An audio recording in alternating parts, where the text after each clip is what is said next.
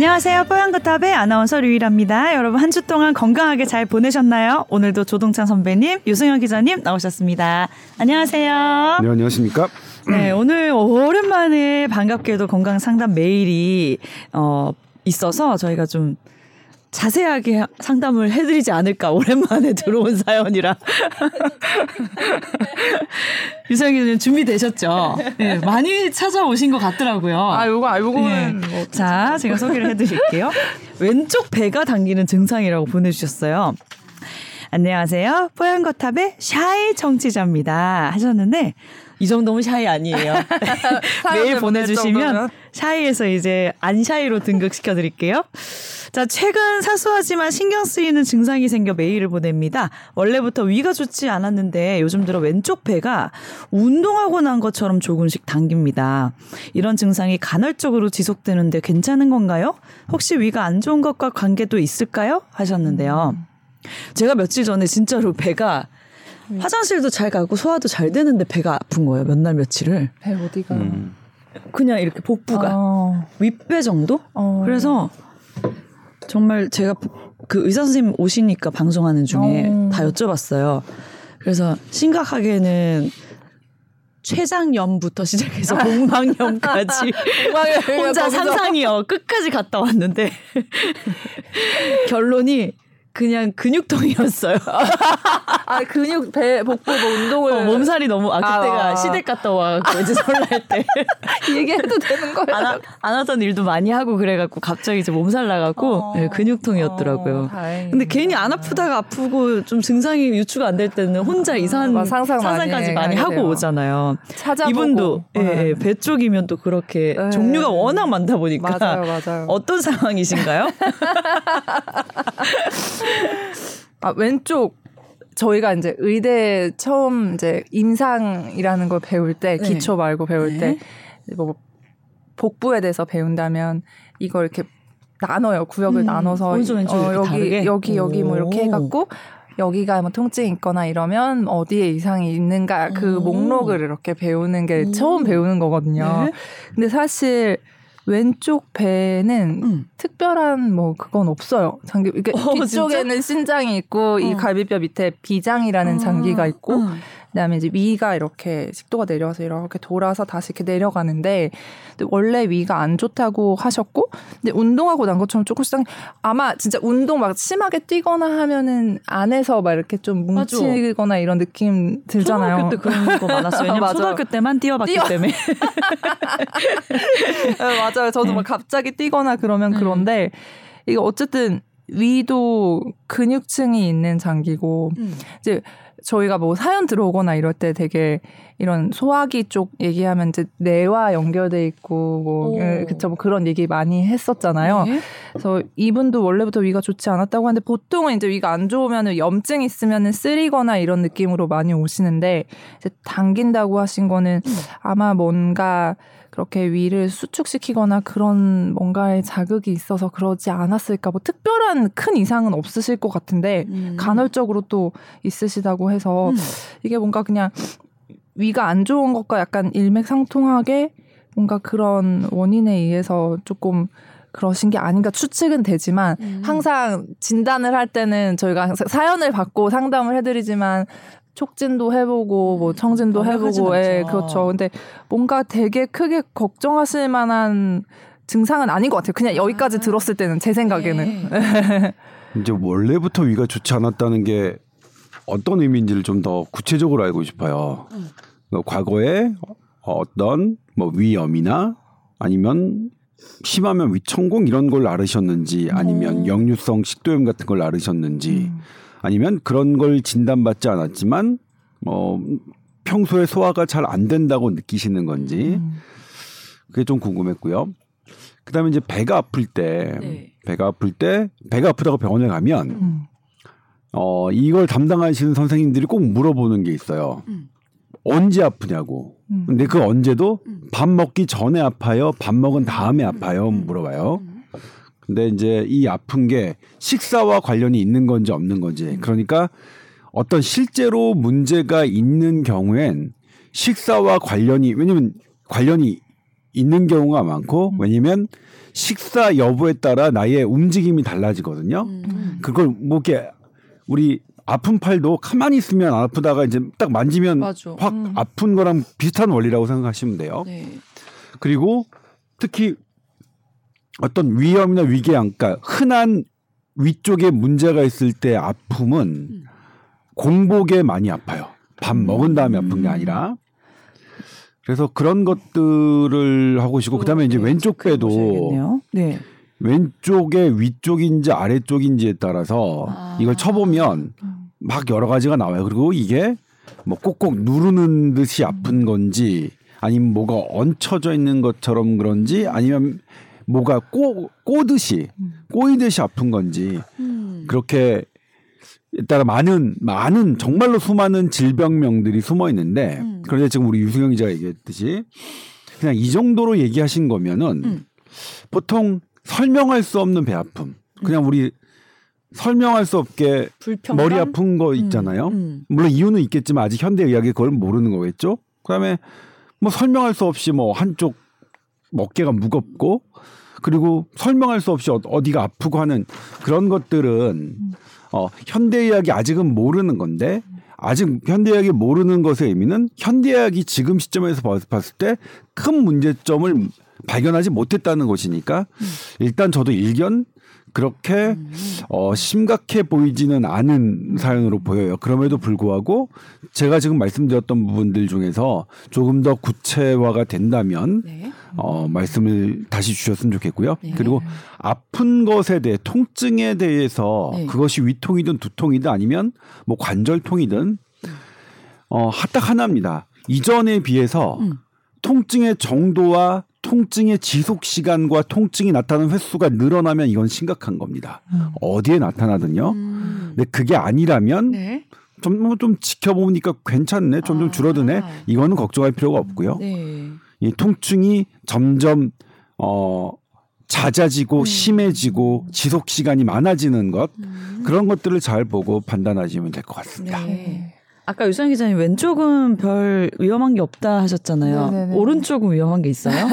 이제 뭐 오른쪽에 있는 장기는 네. 마찬가지로 뒤쪽에 신장 콩팥 있고 이쪽 전체에 걸쳐서 간이 있는데 사실 아. 간도 자체에서 통증을 느끼는 장기가 아니라 간을 둘러싸고 있는 그 캡슐 껍데기가 이제 안에 뭔가 문제가 크게 생겨서 팽창을 하거나 이러면 아픈 음. 조직이에요, 장기예요. 그래서 뭐 이런 쪽이나 담낭 이제 이런 쪽에 문제가 있을 때 우상복부가 통증이 생길 수 있는데 이제 고를 만한 장기가 또 왼쪽에는 크게 없어서 음. 보통은 이런 증상으로 오시는 분들은 보면 이제 위장 쪽이 많기는 해요. 그리고 이제 음. 좀 당기신다고 하니까 그리고 이제 위가 아픈 기전이 아까 말씀하셨다시피 선배님께서 위산에 관련된 걸 수도 있고 이제 위경련이라고 막 저희가 말하는 네. 위경련은 있잖아요. 예. 이제 위에 이제 위가 근육증이 있고 이렇기 때문에 이게 뭐 이렇게 수축 을 또 심하게 한다거나 이러면은 이제 또 통증이 있을 수 있어서 또 기전에 맞게 쓸 수 있는 약들이 다르게 있거든요. 네. 그래서 좀 증상이 선배님 말씀하신 것처럼 음. 빈도가 심해지거나 강도가 심해지거나 음. 하면 한번 진찰 받아보시면 좋을 것 같아요. 원래도 뭐 네. 위가 안 좋았다고 하시니까. 음. 네. 오랜만에 온 건강 상담 메일 굉장히 짧게 증상도 거의 이제 자세히 안 써주셨지만 음. 저희가 다양한 추측과 제가 유추를 통해서 사연, 열심히 말씀드렸습니다. 좋아요. 사연. 사연 보내주신 분한테 말씀드리는 건 아니고요. 제 네. 친구들이 네.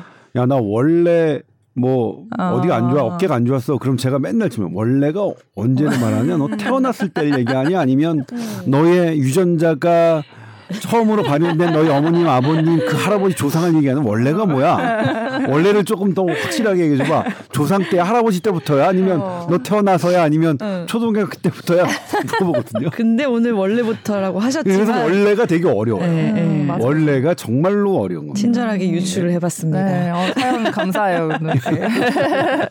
큰 걱정 예, 큰 걱정 안 하셔도 되고 혹시 더 자, 잦게 아플 일이 생기시다면 네. 또 관찰해 보시고 식사 전인지 후인지도 좀 관찰해 보시면 좋겠네요. 네.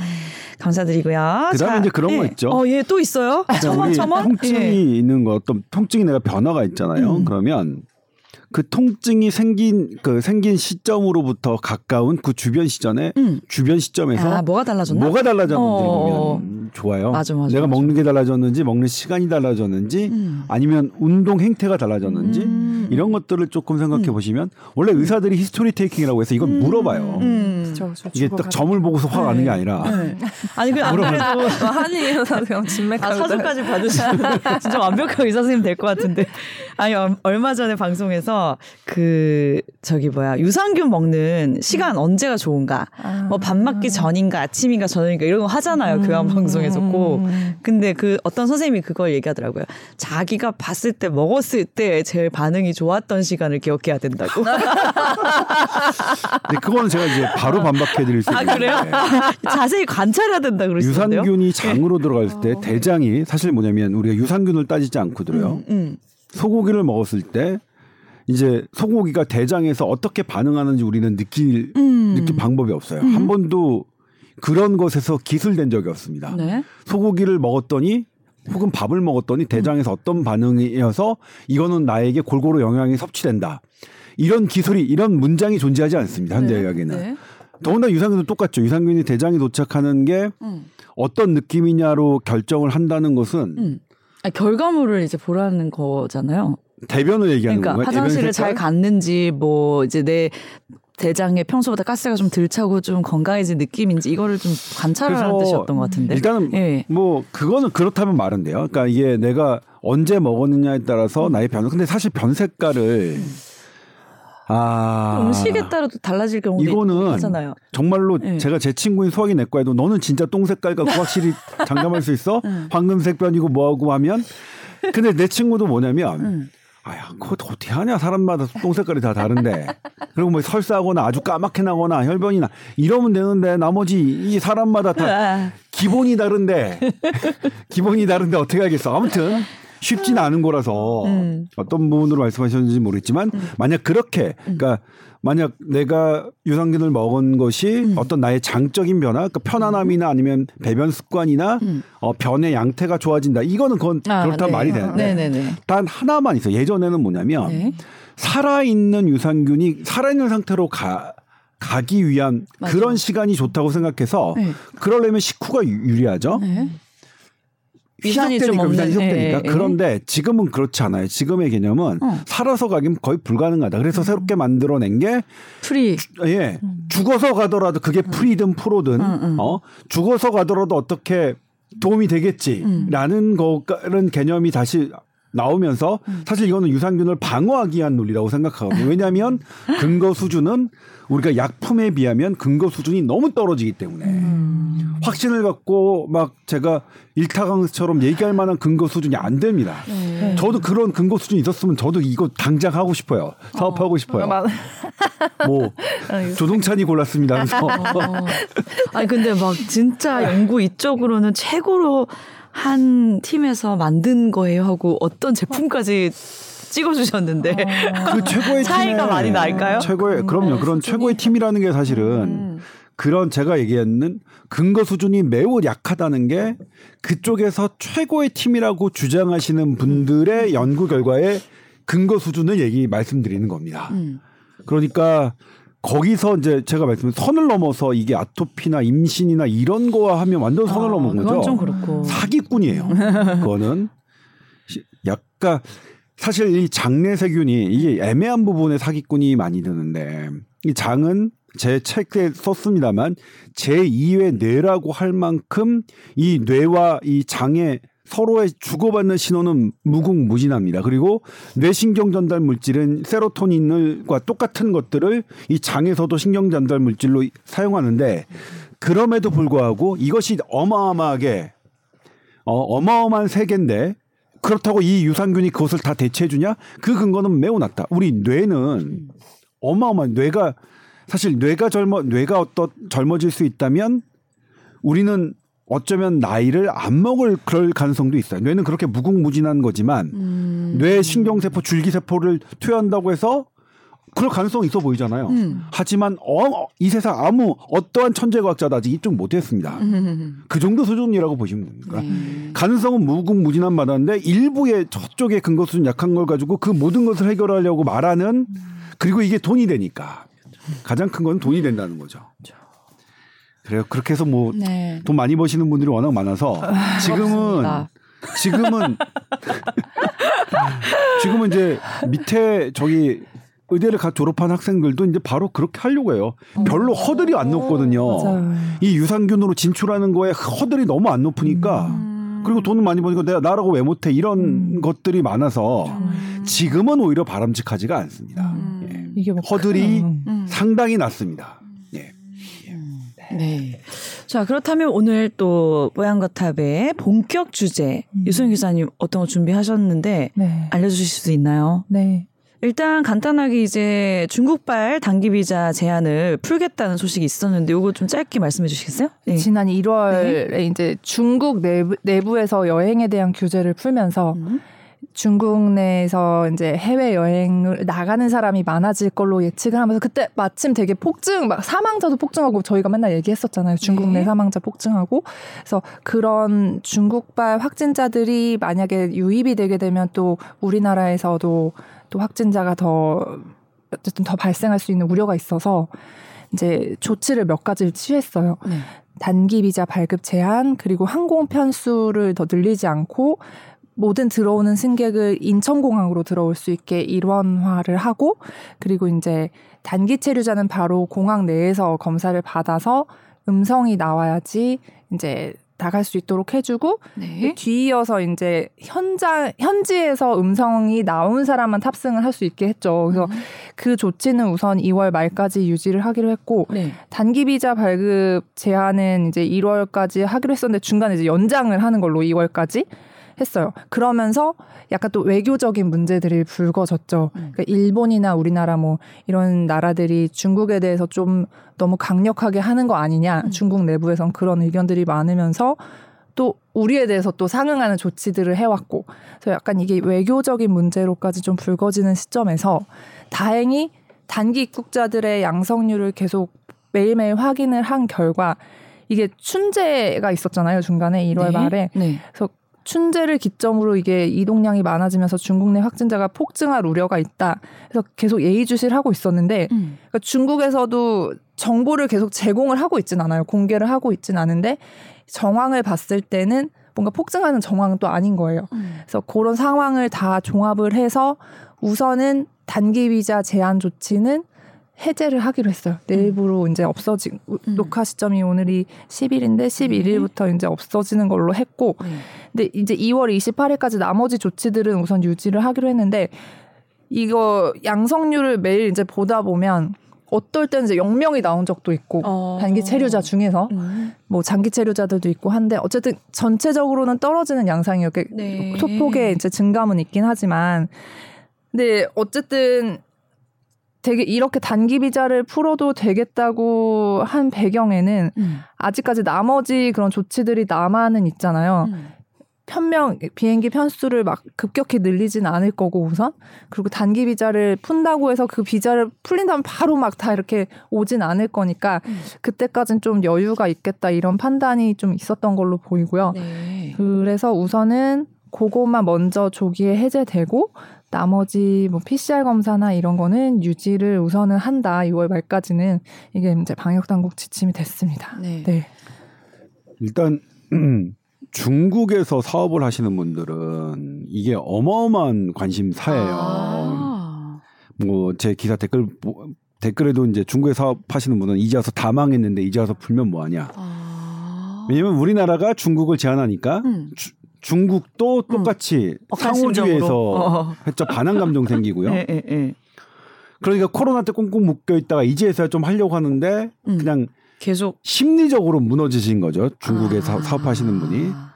그래서 실은 보건복지부와 질병청도 이게 의견이 사- 사실 좀 대립했거든요. 음. 내부적으로 음. 보건복지부는 조금 빨리 푸는 방향으로 강조했고 음. 질병청은 어쨌든 질병만 생각하는 음. 데니까 어 좀 늦게 늦게 했다가 이번에는 이제 어떤 모든 지표들이 중국의 지표들이 지금 좋아지고 있어서 어, 했습니다. 음. 그리고 이제 좀 이례적이었던 거는 원래 질병관리청 내에는 해통상 해외 상황 통제실에서 회의를 해야 되는데 음.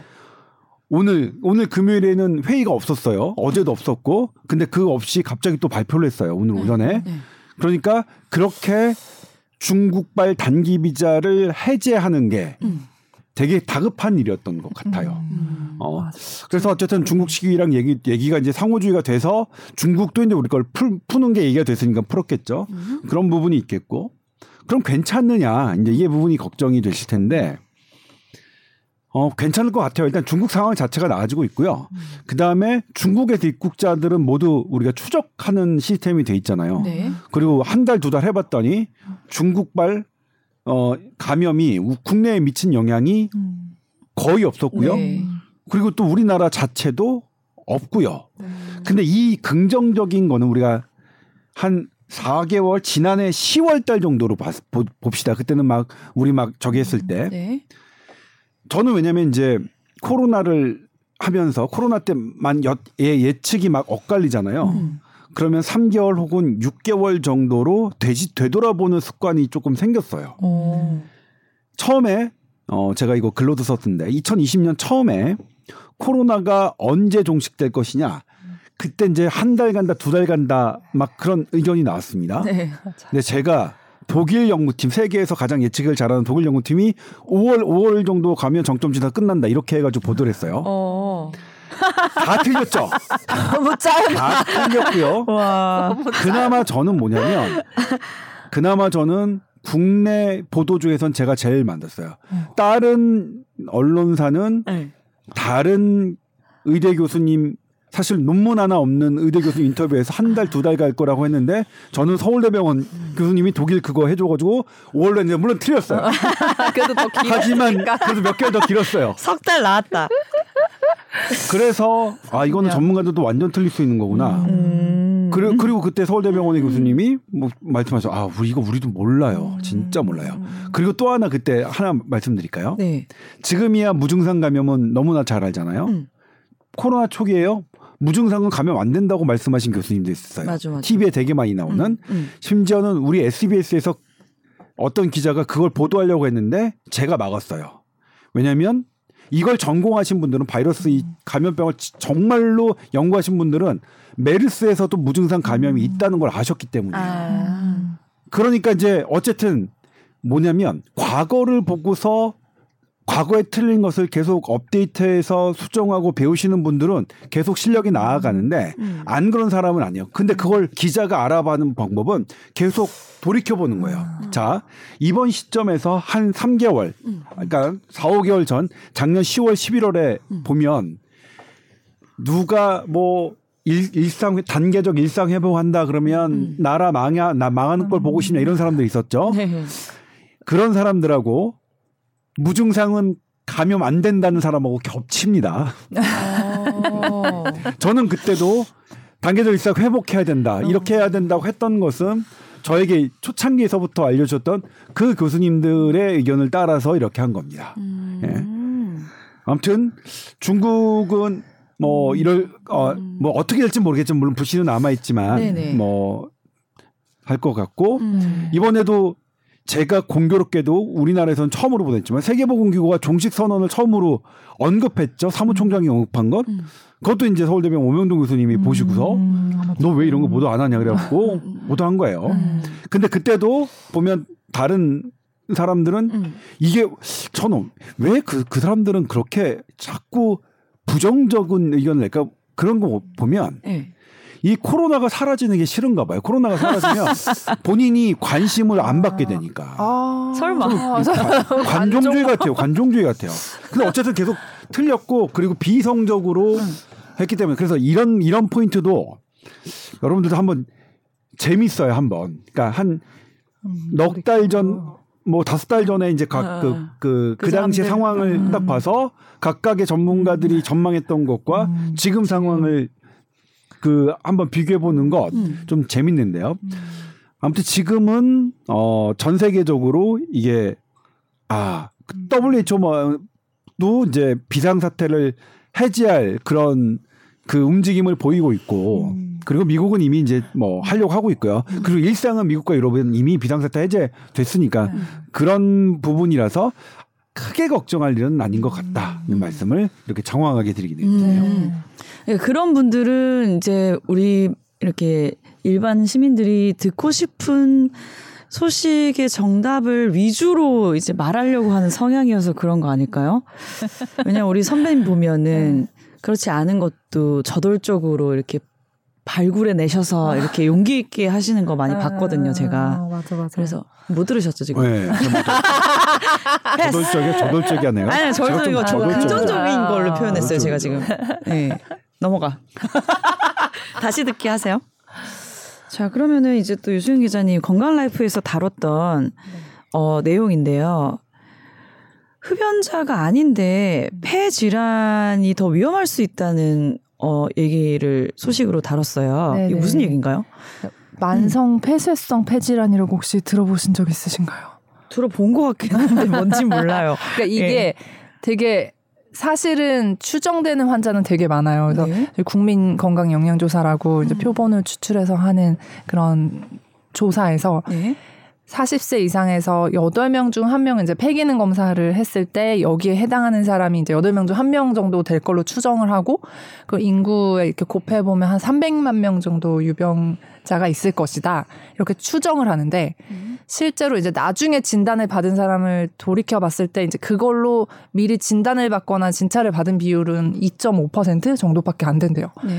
뭐 예를 들어 고혈압이나 당뇨 이런 게 있으면 음. 조기에 뭔가 인지하고 바로 병원에 가서 왜냐하면 그 병 자체에 대한 인지율이 높기 때문에 네. 바로 이상이 있으면 가서 찾아서 조기에 개입을 할 수가 있는데 이건 특히 이제 흡연자에서 많이 발생을 하고 흡연이 지금도 마, 마찬가지로 첫 번째 되는 위험 요인이긴 한데 흡연을 하면은 그냥 자연스럽게 내가 뭐 가래가 끼고 기침을 하고 약간은 숨이 차도 내가 담배를 피기 때문에 그렇겠지. 음. 이제 이렇게 생각하시는 분들이 많아요. 네. 뭐 이렇게 진짜 외래에 오셔서 말을 해도 뭐 기침 뭐 하긴 하는데 뭐 담배 피워서요. 막 이렇게 본인이. 근데 이거를 진짜로 검사를 해보면 폐기능이 떨어져 있는 분들이 상당수다. 음. 이제 이런 조사가 있고요. 음. 근데 이게 또 문제는 그냥 의원에서 진단을 하기가 상당히 어려운 거예요. 왜냐하면 음. 폐기능 검사 이거 부는 거 있잖아요. 네. 그걸로 해야지 이제 폐기능을 실제로 수치를 알 수가 있기 때문에 네.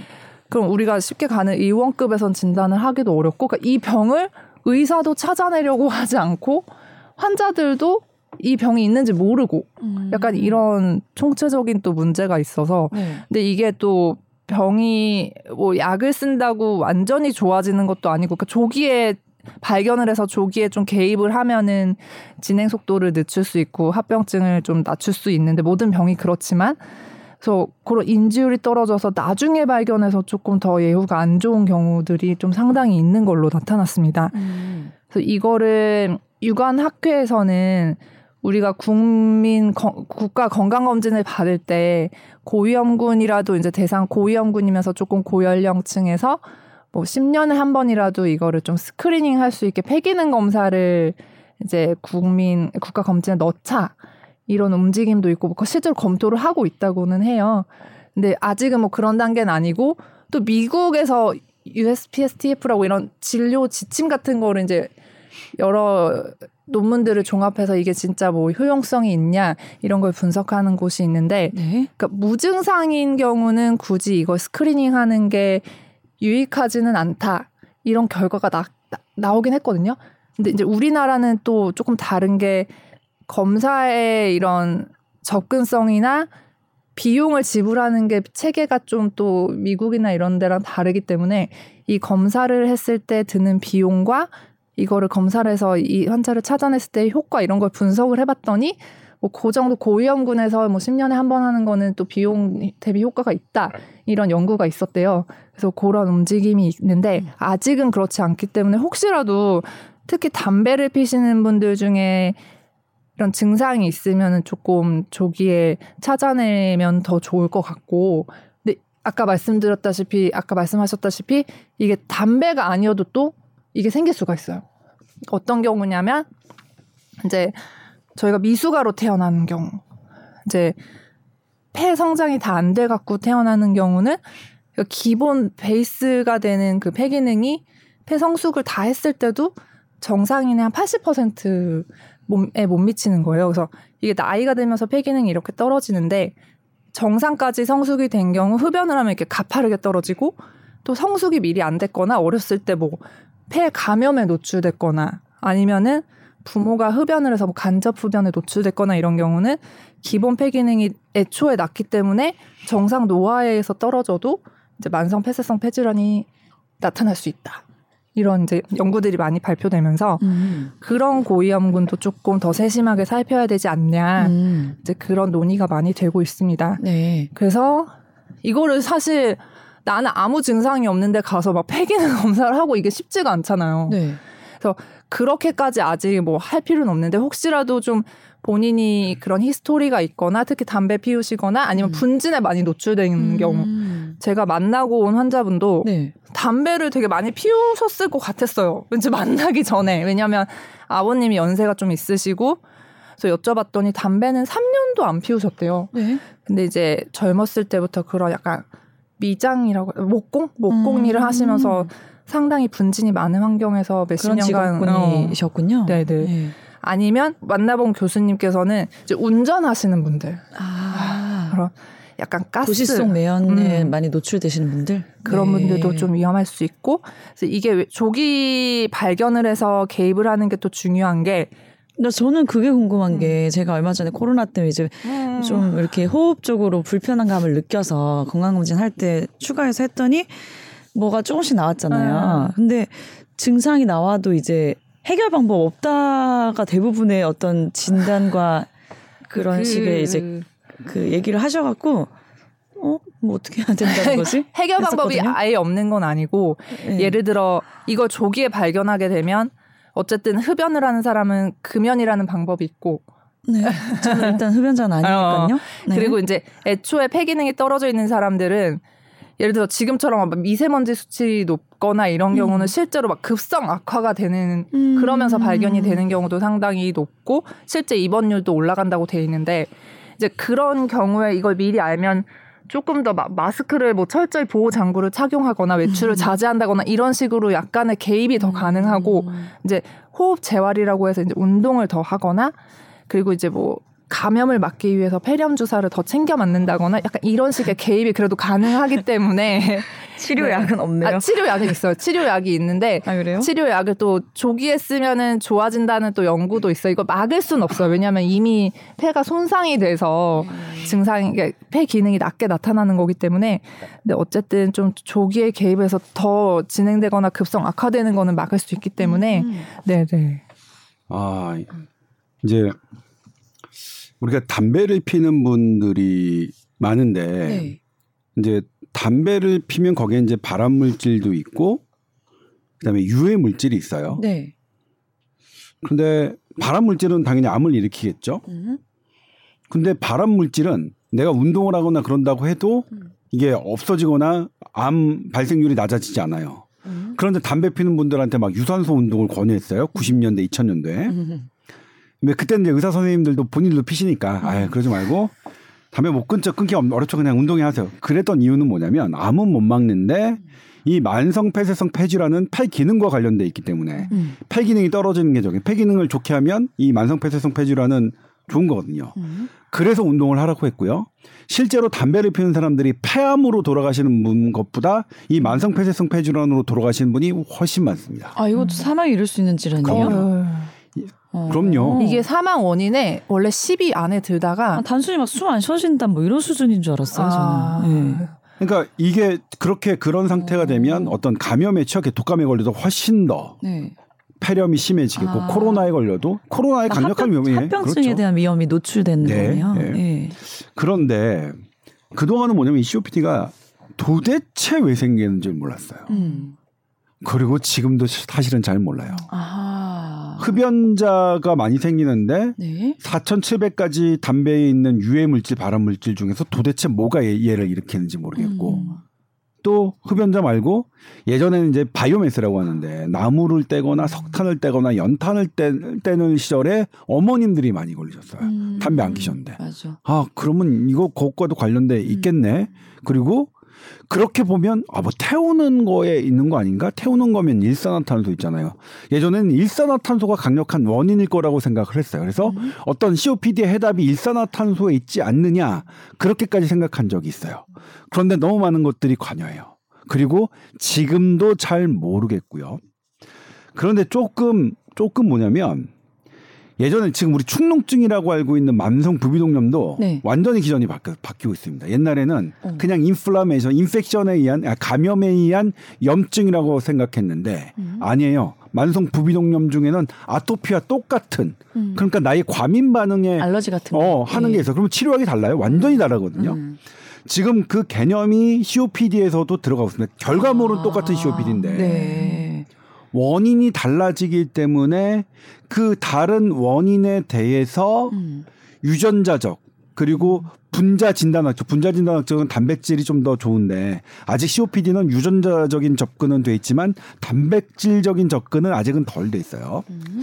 그래서 그런 것들이 지금 여기도 활발하게 핫해요. 음. 그래서 COPD 치료약이 지금 사실 요즘엔 되게 핫합니다. 그동안 그냥 손 쓸 수 없는 거였는데 어. 이제 고쳐보자. 그리고 모든 걸 통털어는 치료약은 불가능하죠. 어. 예? 없었어요. 원래는 모든 COPD를 다 치료하겠어 이렇게 접근했더니 안 되는 거예요. 근데 지금은 세분화 아니 COPD도 달라. 이렇게 생기는 P, COPD, 이렇게 생기는 COPD, 이렇게 생긴 COPD가 있으니까 여기에 딱 맞는 약을 쓰자. 여기에 딱 맞는 약을 이렇게 변하고 있습니다. 네. 그래서 근데 그럼에도 불구하고 아직까지는 이것을 신통하게 이거다 이거다라고 딱딱 되어 있지는 않아요. 네. 그런데 그렇다면 이제 어떻게 해야 되느냐? 아, 이거는 음. 일단 담배를 피시는 분들이는 이거는 COPD가 어쨌든 초기라고 해도 이거는 음. 끊는 것밖에 방법이 없습니다. 끊는 거하고 있어서 방법이 없어. 상당히 무서워요. 음. 그러니까, 시- 그러니까 병원에서 COPD 환자의 말기를 보면 뭐 폐암이나 이거나 뭐 아. 다를 게 없어요. 아. 심각하기는 거의 숨을 못 쉬어서 돌아가시는 음. 그런 거니까. 그리고 그 다음에는 운동이죠. 내가 할 수 있는 범위 내에서 음. 보면 이게 왜 그런지 모르겠지만 어쨌든 간에 염증 반응이 주가 되는 거라서 음. 이 염증 반응이 조금이라도 개선돼서 음. 나의 허파의 그 기능이 나아지면 조금 더 덜 괜찮더라 하는 거니까. 음. 그래서 지금은 담배 끊고 뭐 그런 거 멀리하고 운동해라. 음. 그다음에 미세먼지 이런 얘기를 했던 거는 그런 하나의 악화 요인이 그 염증을 더 가속화시키면 나는 훨씬 더 나빠지니까. 음. 음. 만약 코로나에 감염된 것처럼 음. 그런 저기를 오니까 그런 거고요. 음. 그리고 진단은 일단 쉽게 하는 것은 이겁니다. 훅 부는 거고요.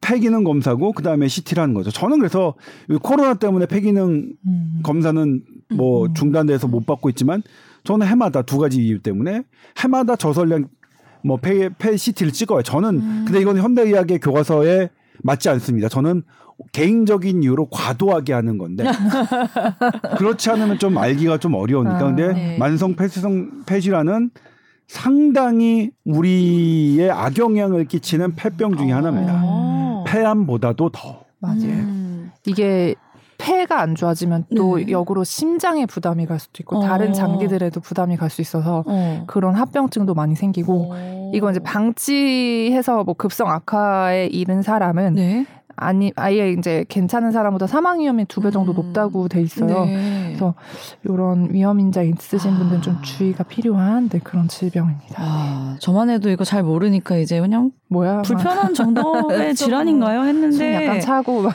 절대 그게 아니라는 거를 음. 또 한번 언급해 주신 것도 있네요. 네. 저희 할아버지도 네. 이걸로 돌아가셨거든요. 어. 그래서 옛날 얘기 들어보면 네. 옛날에 그 기와집 뭐 그 옛날 음. 한옥집 안에 음? 벽, 저는 할아버지가 세 살 때 돌아가셔서 이제 기억은 안 음. 나는데 그 벽지에 왜 담배 찐이 다 노랗게 묻어 있었대요. 어. 근데 이제 숨이 차신데도 계속 담배를 피시다가 어. 이제 돌아가셨다고. 근데 그게 이제 COPD였던 거예요. 네. 그래서 뭐 이것저것 이렇게 해서 음. 한번 다뤄보게 됐습니다. 네. 알겠습니다. 자, 그리고 뭐 괄목할 만하게 나온 신약이 있나 다시 봤는데 그렇진 네, 않고요. 음. 그냥 그 보존적인 치료, 음. 뭐 항염증제, 뭐 스테로이드 이런 것들 음. 그리고 기관지 확장 네, 증상 조절을 위해서. 그 천식이나 이런 것들이 합병될 수 있- 있을 때 쓰는 그런 것들이라서. 네. 근데 아마 지금 막 여러 가지 임상 시험을 하고 있으니까 네. 이것도 보이지 않을까? 음. 아무튼 예전에 비해서 그러니까 제가 의과대학에 다닐 때 배웠던 것과 지금은 더 많이 맞아요. 달라졌어요. 훨씬 더. 해서 지금 제가 얼마 전에 소- 소개드렸지만 음. 그간 경화도 간 경화는 음. 간의 섬유화가 퍼진 걸 간경화라고 하는데 간 섬유화 우리 치료 못했거든요. 약이 맞아요. 없었는데 지금 국내 연구팀이 이것에 음. 관이화는 유전자가 아니 유전자는 너무 많아요. 유전자를 하나 그 간략하게 설, 설명드리면 우리 암 유전자 있잖아요. 암 유전자 우리 의과대학일 때 유승현 기자와 제가 의과대학 다닐 때는 브로카1, 브로카2 이게 뭐 있으면 암을 몇 퍼센트 유발하고 뭐 한다 그랬어요. 그리고 그 옛날에 안젤리나 졸리가 그게 있어서 예방적 유방암 수술 받았고요. 근데 지금은 하나의 단일한 유전자가 유방암에 관여한다고 생각하죠. 유전자 레벨로 따지면 막 수도 없이 많은 게 얽혀 있어요. 그래서 그거 하나를 딱 유전자를 제거한다고 해서 되는 게 아니에요. 그런데 최종적으로 유전자가 뭐냐면 유전자가 DNA죠. DNA가 RNA를 거쳐서 프로테인을 만들거든요. 이 프로테인이 결과적으로 암 단백질이 암을 생성하는 거예요. 그래서 이 단백질을 지금 누가 잘 발견해내느냐가 이 지금 이 분야에 뛰어든 사람들한테는 아주 되게 핫한 어, 주제예요. 네. 근데 이 간 섬유화에 대해 관여하는 두 개의 단백질을 우리 국내 연구팀이 발견했어요. 음. 어마어마한 거예요. 음. 어마어마한 건데 그렇다면 그거는 뭐냐면 현재까지 치료법이 어떤 간 섬유화, 간 경화, 우리 간 경화 지금 되돌릴 수 없거든요. 그게 치료법이 나올 가능성이 생긴 거거든요. 이- 음. 거의 이거는 뭐냐면 8분 응성 정도를 넘은 거예요. 음. 이 메커니즘이 밝혀, 밝혀진 거는. 그래서 COPD도 그런 누군가들이 계속 음. 뭐 분류해서 하고 있으니까 언젠가는 어, 또. 뭐 예. 네. 그 시점이 어 빠르게 오지 않을까 싶어요. 그러니까 음. 이 이게 되게 형이 제가 예전에 조금 말씀드린 적이 있었는데 코로나 바이러스의 이 구조를 가장 전 세계에서 가장 핫 선두로 이끌었던 데가 두 그룹인데요. 하나가 영국의 캠브리지 대학이죠. 거기에 있는 팀하고 그다음에 시애틀에 있는 워싱턴 대학 팀이 있는데 애당초 바이러스를 연구한 팀이 아니에요. 음. 어떤 구- 구조를 연구한 팀이에요. DNA. 그러니까 그 구조를 막 어, 유전자 구조를 잘 연구하던 팀인데 코로나 유행하니까 오케이 코로나 한번 해볼까 음. 하니까 똑같이 유전자 구조를 걔네 바이러스 구조를 딱 명확하게 그게 어떻게 변하고 있고 하는 것들을 명확하게 해서 전 세계 과학자들이 한 거거든요. 그래서 하나의 어떤 이, 이 부분이 과거에는 분절됐잖아요. 그러니까 옛날에 지금 뭐냐면 저는 그래서 현대의학의 분과 세분이도 이제 바뀌어야 된다고 생각해요. 음. 그러니까 사실 그건 사실 좀 공급자 중심인 적이 있어요. 음. 분과 콩, 콩팥 신장내과 음. 그뭐 호흡기내과. 근데 시- 콩, 콩팥과 폐나 사람의 한 몸에 있잖아요. 나는 그냥 이걸 통합적으로 봐주는 거야 되는데 음. 그게 사실 맞는데 지금은 허파 보러 갔다가 콩팥 보러 갔다가 간 보러 갔다 따로 따로 따로 가잖아요. 음. 근데 그게 부분적으로 의학이 어떤 중간 과정의 발전 단계에서 간을 집대성하게 발전시키고 콩팥을 집대성하게 발전시키려면 그런 과정이 필요했던 거 니까 그렇게 됐겠는데 지금은 다시 통합적으로 음. 이 간과 폐와 이런 것들을 한꺼번에 거기에 있는 어떤 COPD와 fibrosis의 기전이 공, 공통된 게 있을 수 있거든요. 음. 왜냐면 이것 이 COPD도 나오지만 아토피나 천식 있는 사람에게서 어떤 특정 과민 반응의 COPD가 있으니까 음. 그런 것들이 막 마구 밝혀지고 있어서 음. 지금 현대의학의 분과 세 분이 전문의가 음. 제가 다시 원래 통합적으로 가는 쪽으로 바뀔 가능성이 좀 높다고 보고요. 저는 그게 바람직하다고 보고 있습니다. 음, 그렇군요. 어쨌든 이게 이제 뭐 조금 방치하고 나몰라라 하고 있는 것보다는 네. 조금 미리미리 좀 이상한데 하고 좀 체크해 보시는 게 훨씬 더 네. 지금으로서는 어 나쁘지 않은 상황이다라고 뭔가 이제 알고 계시면 참 좋을 것 어, 같습니다. 대해서 알고 있는 것만으로도 네. 네, 네. SBS voice news 골뱅이 gmail.com으로 또 궁금한 건강 상담 메일 많이 많이 보내주시고요. 저희는 또 다음 주에 뵙겠습니다 감사합니다. 감사합니다.